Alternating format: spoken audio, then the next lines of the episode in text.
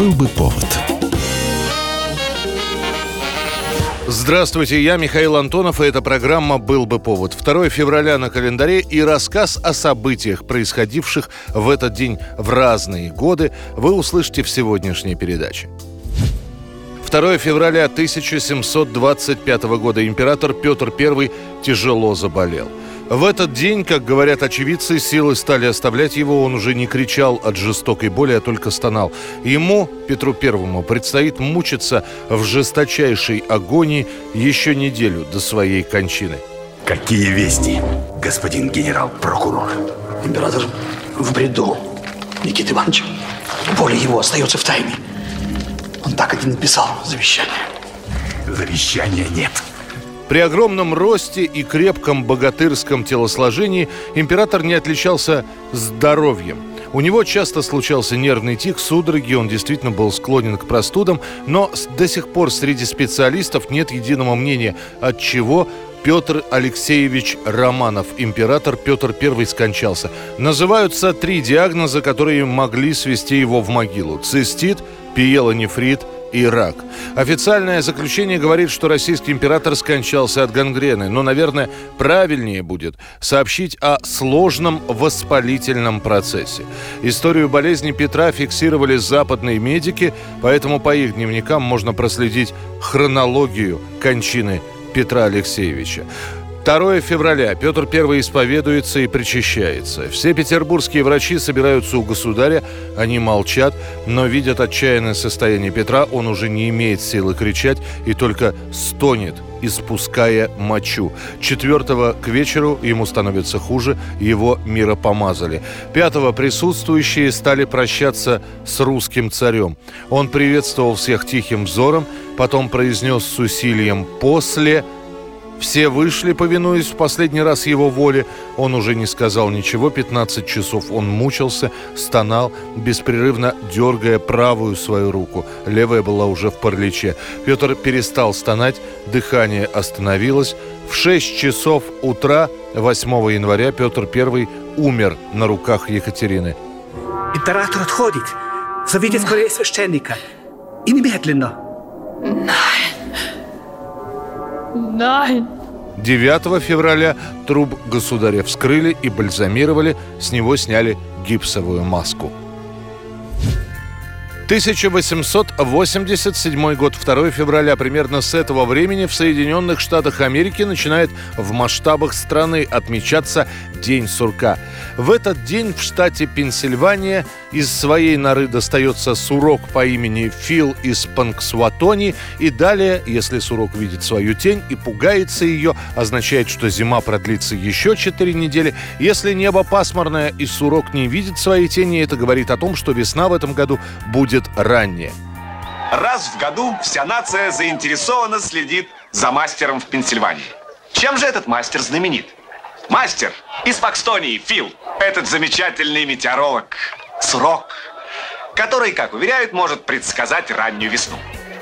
Традиция празднования Дня сурка берет свое начало еще с древних времен, когда римляне пытались предсказать погоду, ориентируясь на поведение ежей.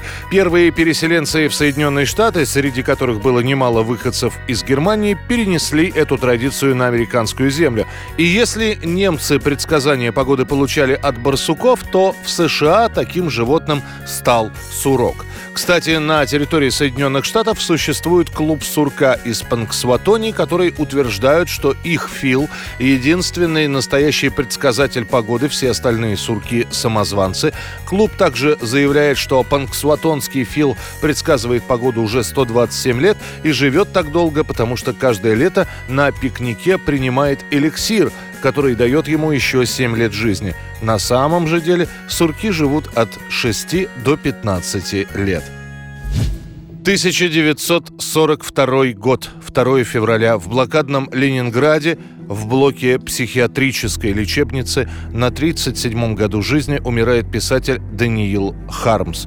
Он очень ярко зарекомендует себя в детской литературе в 20-х годах 20 -го века, хотя сам после Хармс напишет, что не очень любит детскую литературу.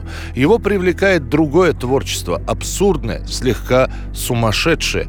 Хармс пытается пристроить свои взрослые рассказы и пьесы, иногда это удается, но чаще всего он получает отказы. В 1931 году по доносу за ним придут первый раз. Обвинят в участии в антисоветской писательской группе. Хармс чудом избежит отправки в трудовой лагерь. Ее заменят высылкой.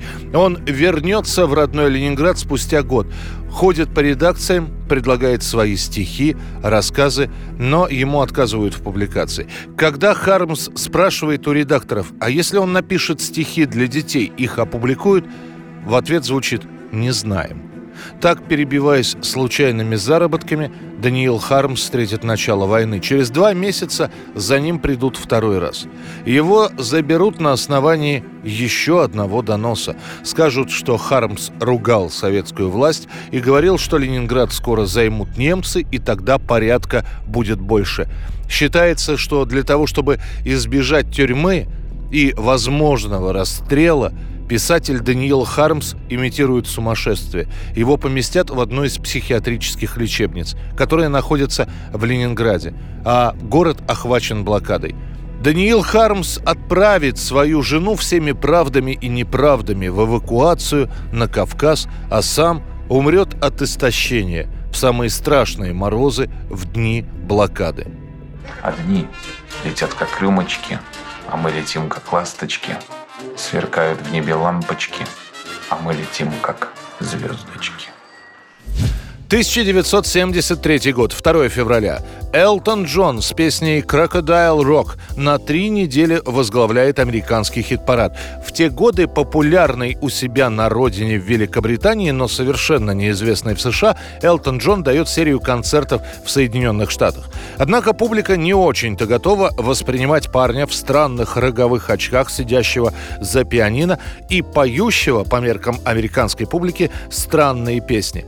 Выход сингла «Crocodile Rock» слегка исправит ситуацию. После После этой песни Элтона часто крутят на радио, приглашают на телеэфиры, и вскоре его имя знают по обе стороны океана.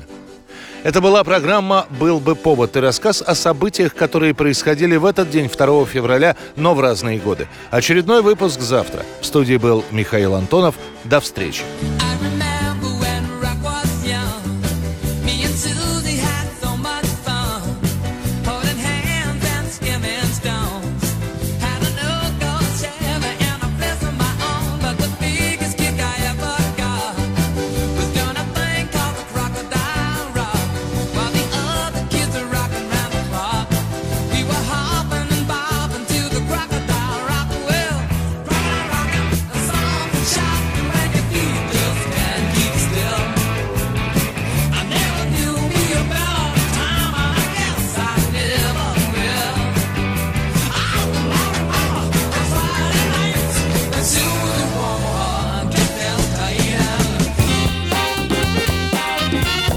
Был бы повод.